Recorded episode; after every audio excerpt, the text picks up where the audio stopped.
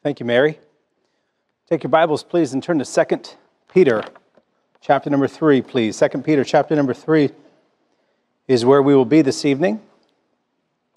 Peter is obviously one of the most famous and well known Bible characters in history.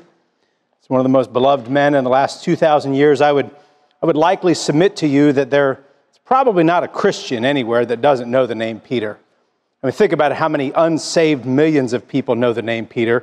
They think he's standing at the pearly gates, and that obviously comes from probably some sort of Catholic doctrine, which, you know, whatever they teach is likely wrong. And so Peter's not at the pearly gates checking, you know, good works for people to get in, but uh, saved and unsaved people alike know the name of Peter. And probably not a day that goes by where Peter's name and story in some capacity is not taught somewhere around the world. Uh, he is that famous of a Bible character. His life is an example of, of genuine struggle, but also his life is an example of genuine victory in the Christian life. Uh, Peter is one of uh, many people's favorite Bible characters. And the reason for that is pretty simple. A lot of people see themselves in Peter. You know, Peter is one of those people that Jesus lets you get really close to in the Bible. And because of that, you see yourself in Peter in a lot of different ways. Uh, Peter's life is an open book. He's one of those people that what you see is what you get. Uh, Peter's one of those people that didn't have uh, secret sins. His shortcomings were public for all to see. And so, you know, really what you saw is what you got. He, he didn't walk around like a hypocrite. You know, the things that he struggled with, God recorded them. Um, and so, one thing that Peter was not is a hypocrite. Uh, and as we go through the life of Peter tonight on a couple of different things, I just want to uh, plant a thought in your mind that as we go through his life and you see things that he struggled with, if you've got secret sin in your life, don't for a second try to grab something in Peter's life and say, oh man, me and Peter, we're the same. No, no. If you've got secret sin, that was not Peter. Peter confessed it. He got right with the Lord regularly. He kept short accounts with God. Uh, what you saw with Peter is what you got.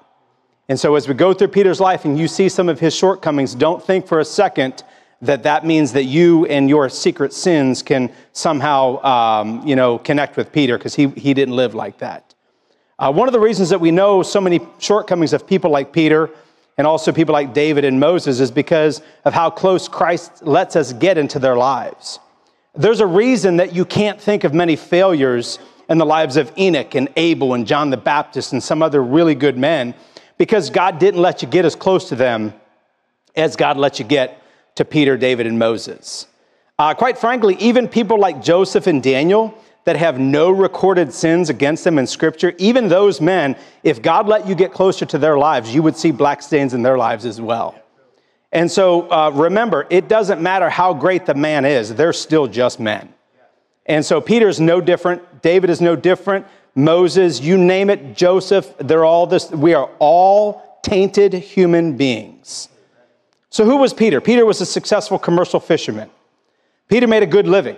He had made a good enough living to have his own house, and he had a good enough living to not just afford his house and support his wife, he also supported his ailing mother in law. Peter was a businessman. Uh, Peter was a hard worker, he was an honest man. Peter was a physically strong man, which there's two reasons for that. Number one, it doesn't surprise you because blue collar men, by and large, you know, that they have some physical strength to them. I mean, by and large, blue collar men, it's not a surprise, are physically stronger than the average white collar man. I'm not poking, you know, throwing stones or anything like that. I, I, I have almost a white collar on as I say that. Um, you know, if you look at uh, blue collar men, their hands, they're, they're calloused, they're fat. You know, some of our men, their hands are like 18 inches wide. You, you, it like takes two hands to shake uh, their one hand. And so Peter would have been like that. But the other reason you know that Peter was a strong man is because after the resurrection of Christ, it was Peter by himself that drug a full net of 153 large fishes to shore barefoot in the sand. And so he was pretty strong to be able to just do that. And so he had calloused hands from casting nets for so many years. He had calloused hands from uh, washing his nets and repairing his boat and fixing his house. Uh, understand, Peter's hands, they probably did not look like Matthew's hands. Um, they were different kind of men. Both good men, but different. That show, The Chosen, portrays Peter as a, as a pretty bold guy, which I, I, I like that. But let me tell you something that show, Chosen, is dead wrong when they portray Peter as having some sort of gambling debts and didn't pay his taxes. That was not Peter. Acts chapter 10, here's how you know that wasn't Peter. Acts chapter 10, Peter says, I have never eaten anything that was biblically unlawful. Never. And if Peter was that careful with what he ate, I guarantee you he was that careful with many other things in his life. That one word, when he says, I have never eaten a thing that was biblically unlawful, that means he took care of his financial house. That means his character was so high on so many other areas of his life. Peter was not a thug. He was not a gambler. He didn't owe people money. He didn't owe Rome money. He was up on that stuff. He was a good man. By the time Jesus Christ got to Peter, uh, Peter, from the world's perspective, was already a high charactered man. He was a man of integrity. That's who Peter was. So, notice what the Bible says this high charactered man, the last thing that he would ever write on the pages of Scripture, the last thing that this high charactered, mature Christian apostle, pastor, preacher of the Word of God would say to us in 2 Peter chapter 3, verse number 18.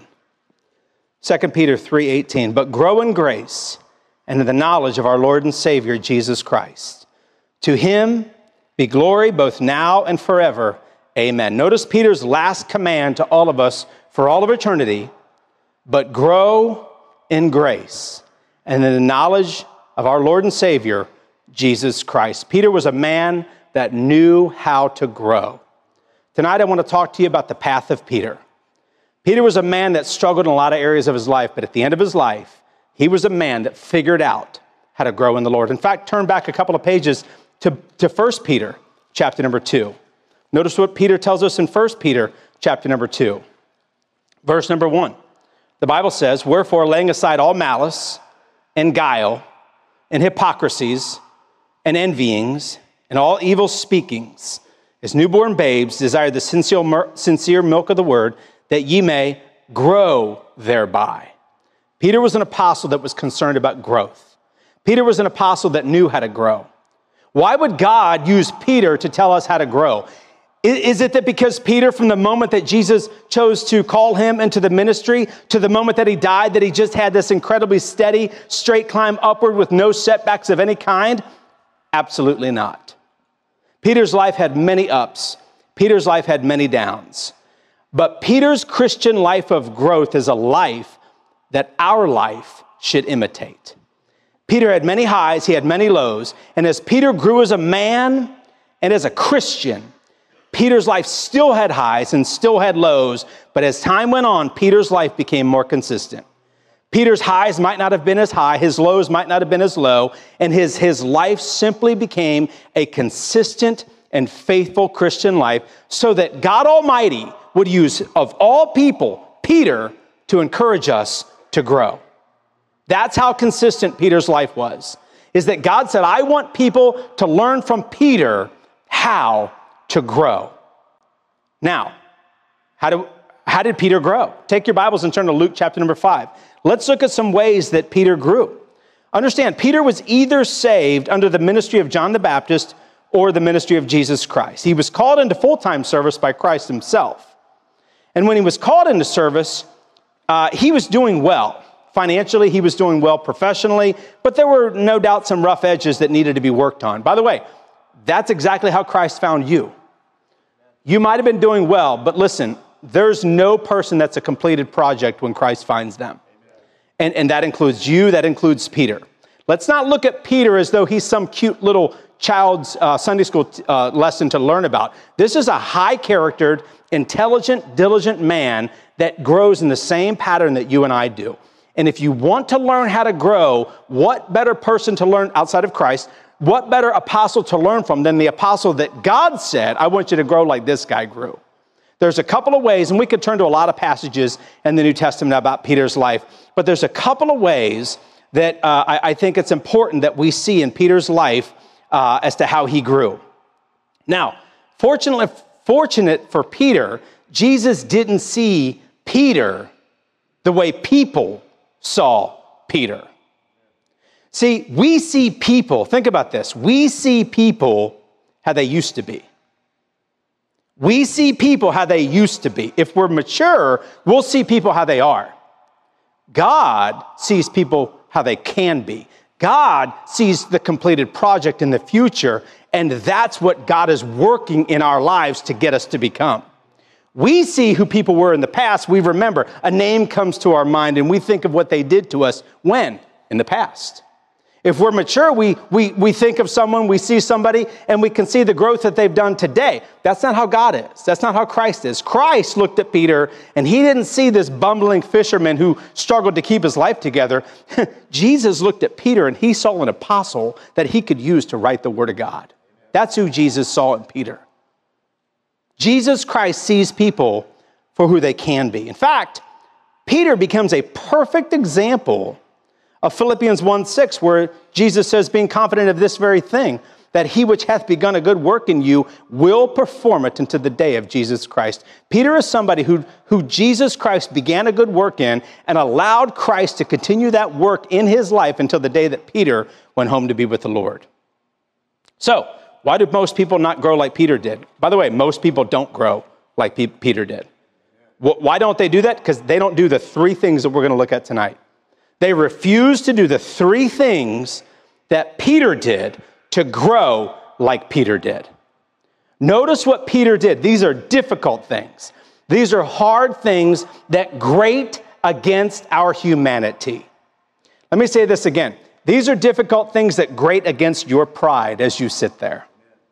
That's why most people will not grow like Peter did. Notice what the Bible says in Luke chapter number 5.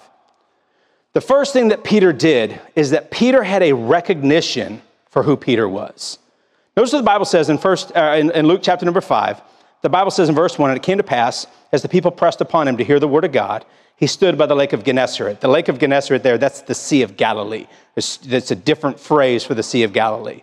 In verse 2, and he saw two ships standing by the lake, but the fishermen were gone out of them washing their nets. And he entered, into one of the ships, which was Simon Peter's, and prayed him that he would thrust out a little from the land. And he sat down and taught the people out of the ship.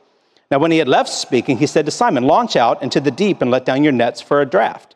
And Simon, answering, said unto him, Master, we have toiled all the night and taken nothing. Nevertheless, at thy word, I will let down the net. And when they had this done, they enclosed a great multitude of fish, fishes, and their net brake. Understand what's happening here uh, Christ is preaching, he walks into Peter's boat as though Jesus owns the boat or something. He walks right into Jesus' by the way, Jesus did own the boat. He walks into Jesus's boat, uh, Peter's boat, and he preaches. We don't even know what he preached. The point to this story that God wants us to see is how Peter responded. Jesus said, let, uh, Push out into the deep and let down your nets for a draft. What were they doing in verse number two that caused Peter to be reluctant. The Bible says at the end of verse 2 they were gone out of them and washing their nets. The, the night was over, it was the morning. Peter, this professional fisherman, had toiled, the Bible says, toiled all the night. So the sun was up. They had washed their nets, they were done for the night. Peter was going home to go to bed. He had worked third shift on the Sea of Galilee. They had caught nothing. He was going home and going to bed. Jesus interrupts his plans. He said, Peter, launch out into the deep and let down your nets for a catch. Peter basically says, Lord, listen, if there's preaching that needs to be done, you do the preaching. You're a preacher, you're a teacher, clearly you're from God. Uh, you do the preaching, but Lord, if you don't mind, leave the fishing to me. I'm a professional fisherman, I'm a commercial fisherman. You're actually in my boat, Lord. Um, so if you want, leave the preaching to you, leave the fishing to me. That's basically Peter's thought process. But he says, Nevertheless, at thy word I'll let down the net. Now, at first glance, it looks like Peter obeyed. But notice what happened in verse 2. In verse 2, they were washing their nets, plural. And in verse 4, Jesus said, Let down your nets. So Jesus said, All the nets that you just washed, that you're tired from fishing with, that you're tired of casting, that you're tired of cleaning, all of those nets I want you to let down. Peter says in verse 5, Master, we have toiled all the night and have taken nothing. Nevertheless, at thy word, uh, nevertheless, at thy word, I will let down the what? What's the next word? Net. So Peter basically said, I'm not going to let down all the nets. I'm going to let down this one that maybe I haven't washed or this one that I don't really care about. Maybe it's on top and it's easier to grab. I don't know the reason or the thought process that goes into Peter's life and to Peter's mind at this moment. But basically, Peter disobeys. It appears on the surface like he obeys. He actually disobeyed. He let down one net. And the Bible says that they, in verse 6, when they had done this, they enclosed a great multitude of fishes and their net break in this moment was so miraculous. Notice what happened. The Bible says in verse 7 they beckoned unto their partners. By the way, Peter had fishing partners. He was in business with other men, he had a profitable business, which were in the other ship that they should come and help them. And they came and filled both the ships that they began to sink. Think about that. They filled two, ship, uh, two fishing vessels, two ships that began to sink with fish. Let that sink in as to how many fish these men caught. By the way, that has likely never happened. These two ships began to sink.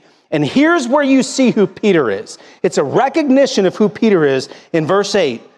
When Simon Peter saw it, he fell down at Jesus' knees. Here it is saying, Depart from me, for I am a sinful man, O Lord. The first thing that Peter did to grow is he had a recognition of who he was. In the presence of Jesus Christ, Peter recognized who he really was. He said, Depart from me, I'm a sinful man. This is a key step in correct growth.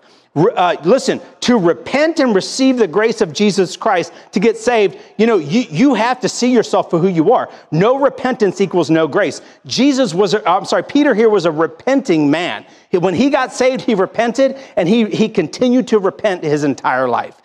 Peter recognized who he was when he got into the presence of Jesus Christ. Let me ask you a question. When is the last time that this phrase ever came into your heart? You see, this phrase comes into your heart when you get into the presence of Christ. And if this phrase never comes into your heart, what you're saying is that you don't ever get into the presence of Christ enough to feel the need to say to Christ, Depart from me, for I'm a sinful man. You feel so comfortable in your sin, not being close to Christ, that your sin doesn't bother you. Peter, when he got close to Christ, when he saw the power of Christ, the first thing he said, he fell to his knees in humility and he said, Depart from me, O Lord, for I am a sinful man. A person that does not regularly see their sinfulness is exposing the fact that they're not regularly in God's presence. A person that regularly sees their sinfulness uh, first and then the sinfulness of others is testifying that they actually do get into the presence of Jesus. Understand something. Godly people, Peter's an example of this. Godly people who regularly get into the, in the presence of Christ first see their own sinfulness and then they see clearly to help those around them with their sinfulness. That's the pattern that you see in Scripture. If all you ever do is see everyone else's sinfulness without first seeing your own sinfulness, you are bordering on, on hypocrisy. That's not what Peter did. Think about men in the Bible. What did Isaiah do when he got into the presence of, in, into the presence of Christ? He said, uh, I'm a man of unclean lips, depart from me to the Lord. What did John the Baptist do when he got into the presence of Christ? Uh, I'm not even worthy to bow down and unloose his shoes. Uh, what did James do when he got into the presence of Christ? Referred to himself as a, simply a servant of the Lord Jesus. What did John do when he regularly got into the presence of Christ? If we confess our sins, he's faithful and just to forgive us our sins. Godly person after godly person in the Bible, when they got close to Christ, there was an immediate recognition of who they were in the presence of Christ. If all you ever do is see the sin around you and you don't see the sin in your own heart, it is an evidence that you are not in the presence of Christ like you think you are. So, the first thing that Peter did to grow like he needed to grow was a recognition of who Peter was. Turn your Bibles to Matthew chapter 16. Let's look at the second thing that Peter did to grow the way that Peter grew. It is a significant thing that God used Peter in his last phrase in the Bible to tell us how to grow. That means God put his own stamp of approval on the method of Peter's growth. That means that God looked at Peter and said, This is a growing man. If you grow like Peter grew, you will be doing well. And so that's what we're looking at tonight. A recognition of who Peter was was the first thing that he had to do in order to truly grow like he did. What was the second thing that Peter had to do? The second thing is a recognition of who Jesus was. He had to recognize who he was, and then he had to recognize who Jesus was. Notice what the Bible says in Matthew chapter 16, verse number 13. When Jesus came into the coast of Caesarea Philippi, he asked his disciples, saying, Whom do men say that I, the Son of Man, am? And they said, Some say that thou art John the Baptist, and some Elias, and others Jeremiah, or one of the prophets. He said unto them, But whom say ye that I am? And Simon Peter answered and said, Thou art the Christ, the Son of the living God. He knew who Christ was. He had a recognition of who Jesus was. Jesus wasn't his buddy. Jesus wasn't uh, some per- person that Peter could boss around. He had a recognition of who Jesus was. Notice what Jesus does. Think about how proud Jesus would have been for Peter in this moment. Read verse 17, and you can see just how proud Jesus would have been of Peter. He said, Blessed art thou, Simon Bar Jonah. Calls him by his full name. Blessed art thou, Simon Bar Jonah. For flesh and blood hath not revealed it unto thee, but my Father which is in heaven. And I say also unto thee that thou art Peter, and upon this rock I will build my church, and the gates of hell shall not prevail against it. Peter recognized who Jesus was. Keep your hand here and go to John chapter 6. This is not the only occasion where Peter recognized and spoke up for who Jesus was. In John chapter 6, we'll see another statement that, that, that Peter makes in recognition of who Jesus was. Number one, Peter recognized who he was. Number two, Peter recognized who Jesus was. Notice what Peter says in John chapter 6, verse, verse 66. The Bible says in John 666, from that time, from that, from that time, many of his disciples went back and walked no more with him. Then Jesus said unto the twelve, Will ye also go away? And Simon Peter answered him, Lord, to whom shall we go? Thou hast the words of eternal life, and we believe and are sure that thou art that Christ, the Son of the living God. Peter knew who Jesus was. Peter recognized who he was. Peter recognized who Jesus was. Peter basically said, Lord, well, Lord, where are we going to go? You, you have all the words that we need. You alone have the words of eternal life. Peter is recognizing Christ as God. Both of these references, Peter is recognizing Christ as God. And Peter knew in order to have God in his life, he needed the words of eternal life in his life. You can go back to Matthew chapter 16. So, the first thing that Peter did to grow was a recognition of who, who Peter was. If you don't recognize who you are, especially in the presence of Christ, you will never grow. If you don't recognize who Jesus is, especially in comparison to you, you'll never grow. So many people, they, they, they go through life thinking that God is just a little bit better than them. They, they, I mean, Mormon theology literally teaches this that God is just a little bit more than you are. Listen, the, you, listen, you are closer to your pet dog than you are to God. That is the distance between you and God. You are not almost close to God. There is no man that seeketh after God. You, you are not a good person in your heart. Only by the blood of Jesus Christ are you even capable of doing good. So Peter had a recognition of who he was. Peter had a recognition of who Jesus was. And the next thing that Peter did is something that we can sort of try to have a recognition for who we are. When we get saved, we recognize who we are. We can have a recognition for who Jesus is as best as we can. But this, this third thing is where most of us get off the boat. It's where most of us just get off the bus and, and you know, it's check please for us. No thanks on this next one. Peter had a recognition for needful rebuke in his life. Peter knew he needed to, re, to be rebuked. Peter didn't like it. Who does? But Peter knew he needed it. On the cusp of, of Peter saying, Thou art the Christ, the Son of the living God, notice what happens to Peter in Matthew chapter 16, verse number 21. The Bible says in verse 21 From that time forth began Jesus to show unto his disciples how that he must go into Jerusalem and suffer many things of the elders and of the chief priests and scribes and be killed and be raised the third day. Watch this. Then Peter took him. Like, like how did that work? How did that work that Jesus said something and then the Bible says Peter took him?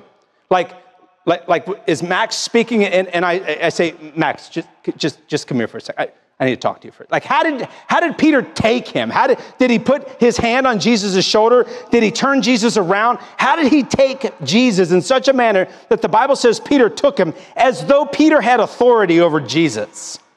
As though Peter could do anything to correct the Lord Jesus Christ. It says in verse 22 Then Peter took him and began to rebuke him, saying, Far, far, uh, be it far from thee, Lord this shall not be unto thee. Completely and publicly rebukes the Lord Jesus Christ, rebuked God publicly. Jesus says in verse 23, But he turned and said unto Peter, Get thee behind me, Satan. Thou art an offense unto me, for thou savorest not the things that be of God, but those that be of men. Now, notice what the Bible says in verse 21. From that time forth began Jesus to show unto his disciples. So, who was who was there when Jesus called Peter Satan? Talk to me, class. Who was there? Disciples were. All of the, at least the other 11 apostles, possibly more. We don't really know. But, but at least all saved people were in his presence. Jesus publicly rebukes Peter to his face. The Bible says in Proverbs chapter 9, it says, Reprove not a scorner, lest he hate thee. Then it says this rebuke a wise man, and he will love thee. This instance in Peter's life is showing you that Peter is a wise man. Because the Bible says, rebuke a wise man and he will love thee. It goes on to say, Proverbs does, give instruction to a wise man and he will be yet wiser. In this moment, Peter is becoming more wise. He says, Give instruction to a wise man, he will be yet wiser. Teach a just man, and he will increase in learning. Peter is becoming more intelligent here. He's learning more. He's gaining knowledge here. By the way, that's probably why Peter said, Grow in grace and in the knowledge of our Lord Jesus Christ. Peter is doing that right before our eyes in this moment. Peter learned the recognition of needful rebuke. Think about this. Understand something. We look at this situation where Jesus called Peter Satan and we sort of chuckle. We think it's funny because we know Peter survived. He went on to do great things. You know, he's, his name's written on the foundation of heaven. We sort of chuckle. Let's turn this for just a moment. If Jesus called you Satan publicly, some of you would leave church. You would literally leave church. You would turn around and blame Jesus for how he did it. That's what you would do. You would not look at Jesus and say, I had it coming. You would not look at Jesus. This is why we get off the boat here. You would not look at Jesus and say, He's right. You would turn and attack Jesus Christ for him doing it publicly, for him doing it with the tone that he had. You, you name the reasons that you have you would turn the tables and blame Christ for you getting out of church. You would live the rest of your life out of church blaming Christ for the reason that you got out of church. Peter wasn't like that. Peter took his licks and he kept going. That's who Peter was. Peter had a recognition of needful rebuke. Turn in your Bibles to Galatians chapter 12. Galatians, um, Galatians 12. Galatians 2. Last I checked, there's not 12. See, some of you were looking for Galatians 12. Ted, were you looking for Galatians 12? Galatians chapter number 2. You see, it didn't stop with Jesus rebuking Peter because it, it's, it's one thing to get rebuked by somebody that's sort of above you. It's one thing to get rebuked, hear me now, it's one thing to get rebuked by somebody in authority over you. There's zero question as to who was in charge in, in Matthew chapter 16 when Jesus rebuked Peter. There's zero doubt. Jesus was in charge. It is one thing to get rebuked by those over you in rightful places of authority. Peter's, Peter's recognition of needful rebuke did not stop with Jesus Christ. It did not stop with those above him. Peter let people below him rebuke him. Notice what the Bible says in Galatians chapter 2. The Bible says in verse 9, and when James, Cephas, that word Cephas there, that's Peter. When James, Cephas, and John, who seemed to be pillars, perceived the grace that was given unto me, they gave to me and Barnabas the right hands of fellowship, that we should go into the heathen and they into the circumcision. So the heathen there are the Gentiles. The circumcision, that's the Jews, the Jewish people. Verse 10 Only they would that we should remember the poor, the same which I also was forward to do. But, this is Paul talking, but when Peter was come to Antioch, notice this phrase, I withstood him to the face because he was to be blamed. For before that certain, that certain Jews, came from James, he did eat with the Gentiles. He, that's Peter, did eat with the Gentiles. But when they, that's the Jews, were come, he withdrew and separated himself, fearing them, fearing the Jews, which were of the circumcision. And the other Jews dissembled. That means uh, they basically were like hypocrites, hypocrisy. The, the other Jews dissembled likewise with him, insomuch that Barnabas also was carried away with their dissimulation.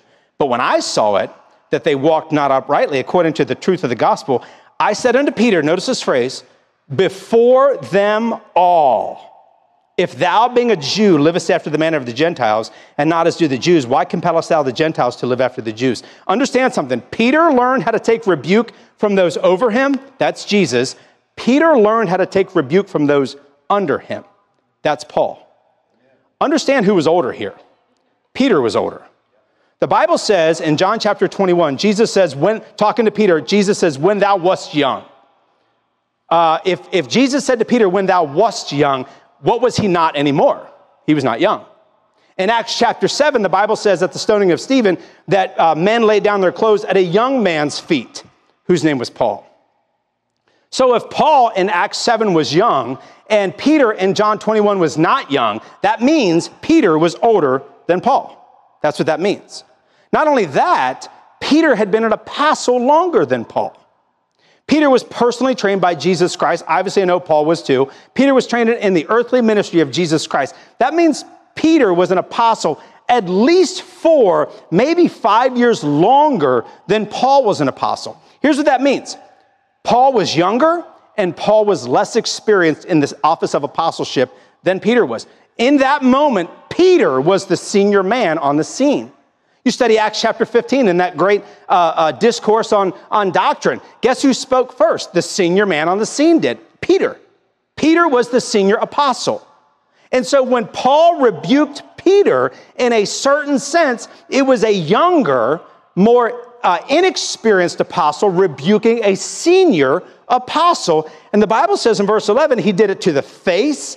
And the Bible says in verse uh, 14 that he did it uh, before them all.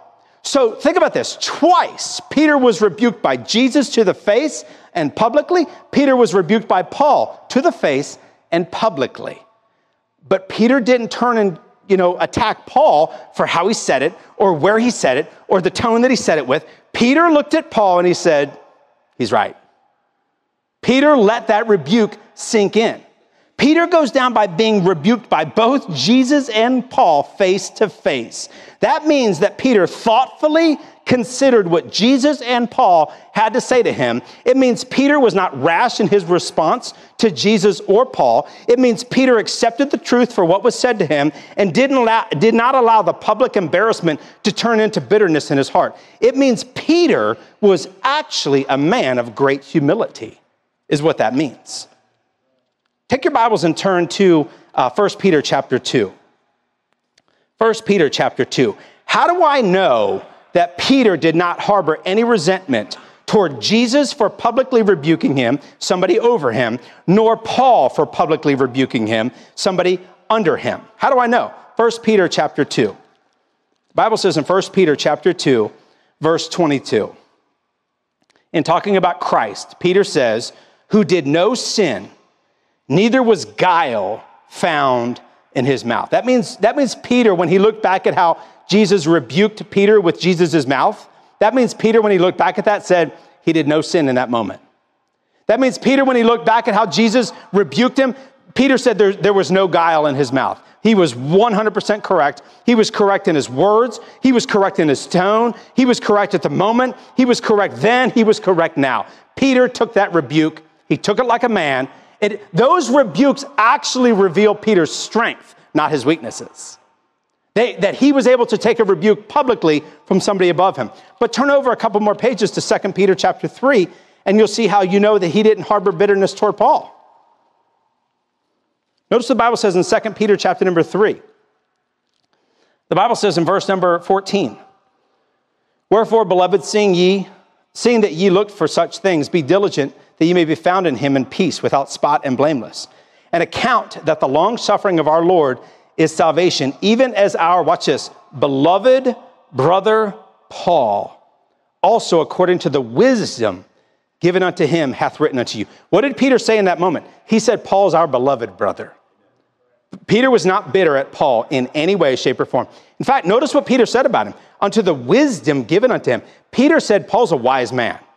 Notice what else Peter said in verse 16. As also in all his epistles, speaking in, this is Paul's epistles, speaking in them of the things in which some things which are hard to be understood, that they which are unlearned and unstable wrest, as they do also the other scriptures, unto their own, uh, unto the, their own destruction. Peter said Paul was writing scripture. He said in verse 16 that Paul's epistles, the end of verse 16, is scripture. So Peter had such little animosity or ill will to Paul that he said, He's my beloved brother, he's full of wisdom, and he writes the Bible. So Peter was perfectly fine letting somebody over him rebuke him. Peter was perfectly fine letting somebody under him rebuke him. Here's my fear. In our church building right now, if we had teenagers and young children in this room, everybody that's listening to me right now, most of you, in your ears and in your mind, you would think, boy, man, this is great. People really need to hear this. That's what you would think. That's what I would think. But guess who's not in here? Children or teenagers. I would submit to you, out of the children, the teenagers in this room, I would submit to you, in my experience, in my own life, and in my own pride, I would submit to you, this room is the least correctable. You are the least correctable. You are. You have gotten to the point in your Christian life, you have gotten to the point in your professional life you have gotten to the point in your financial life, you think you've made it. And you've gotten off the boat where Peter said we need to be rebuked. Kids are relatively easily correctable. Teenagers, honestly, I worked with them for a long time. Teenagers, for the most part, most of them, they're teachable if you go to them with reason. You guys are not correctable. Peter let those above him correct him. Peter let those below him correct him. There are men all over here. You would never let your wife correct you. There's women from this side to that side. You would never let your husband correct you. You would have some snarky remark. Both of you would. You would have something to say. You let your kids make one response and you know that they're right, but you just, you, you got to say something to, you're proud. You're not like Peter. Grow in grace and the knowledge of our Lord and Savior Jesus Christ. Oh, bless God. Praise the Lord, Brother Joe. I want to grow. I want to grow. Do you? Because the moment that you're corrected is telling you whether or not you really want to grow. Peter, he was a lot of things. He was not a hypocrite, and that man knew how to deal with correction. He was a good man, a great man who could get corrected by Jesus Christ, and he could get corrected by Paul. He could have reared up at either one of them. You do. He could have reared up at either one of them, and he didn't. Peter was a man of faith. He was a man that knew how to be corrected. How could Peter be corrected like this? 1 Peter chapter 5. He tells us. By the way, this verse should not shock us that Peter says this. Understanding who Peter was, him recognizing who he was, him recognizing who Jesus was, and him recognizing his need for, for rebuke from those above him and those below him. This verse should not surprise us. The Bible says this is how Peter could be corrected. The Bible says in verse number uh, 1 Peter chapter 5, verse number 5, 1 Peter 5 5. Likewise, ye younger, submit yourselves unto the elder. By the way, Peter figured out how to do that. Yea, and all of you, and all of you be subject one to another there were times where people were subjected to him, Peter, and there were other times, like with Paul, where he subjected himself to Paul's leadership. He says, All of you be subject one to another and be clothed with humility. Peter was doing that the moment he wrote this. He had learned how to embrace humility, and his, his reception of correction is evidence of his humility. He says in verse 5 For God resisteth the proud. By the way, Peter knew what that was like. He knew what it was like to be resisted by God when he fell and denied the Lord three times. He knew that. But then he says, uh, For God resisteth the proud and giveth grace unto the humble. Then he tells us how to, how to grow in verse 6 is right here. Verse 6 Humble yourselves, therefore, under the mighty hand of God, that he may exalt you in due time. Listen, 2,000 years after the, he wrote this, Peter's name has been exalted. From coast to coast in this nation, from sea to sea, men and women have heard the name of Peter for 2,000 years. His name isn't exalted like Christ. You don't get saved by Peter. Peter's not at the pearly gates letting people into heaven. But listen, his name is exalted. Peter's name means something. And his name means something because in verse 6 he says, Humble yourselves, therefore, under the mighty hand of God. Peter did that, and he may exalt you in due time. God did that for Peter. Peter did the, Peter did the humbling of himself under God's mighty hand. He did that in the life of, in the ministry of Christ. He did that and was evidenced in, in the ministry of Paul. And here for 2,000 years, Peter's name is still beloved. Listen, there's a reason people name their kids Peter and not Judas. Peter's name is beloved to this day. Peter was a growing apostle. He recognized who he was, he recognized who Jesus was, and he recognized that he needed rightful rebuke from those above him and from those below him.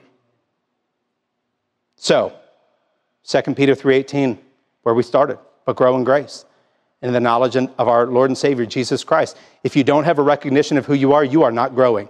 Some, there's people in here you're so you're so unaware of who you are and your position in Christ, you're not growing like you probably think you are. If you don't have a recognition of who He is, you're not growing. It's that simple. If you don't know who Christ is, you're not growing. And if you can't handle rebuke from those above and those below, you are not growing. Peter was an apostle of growth because he knew who he was, he knew who Christ was, and he knew how to take rebuke. Brother Wally.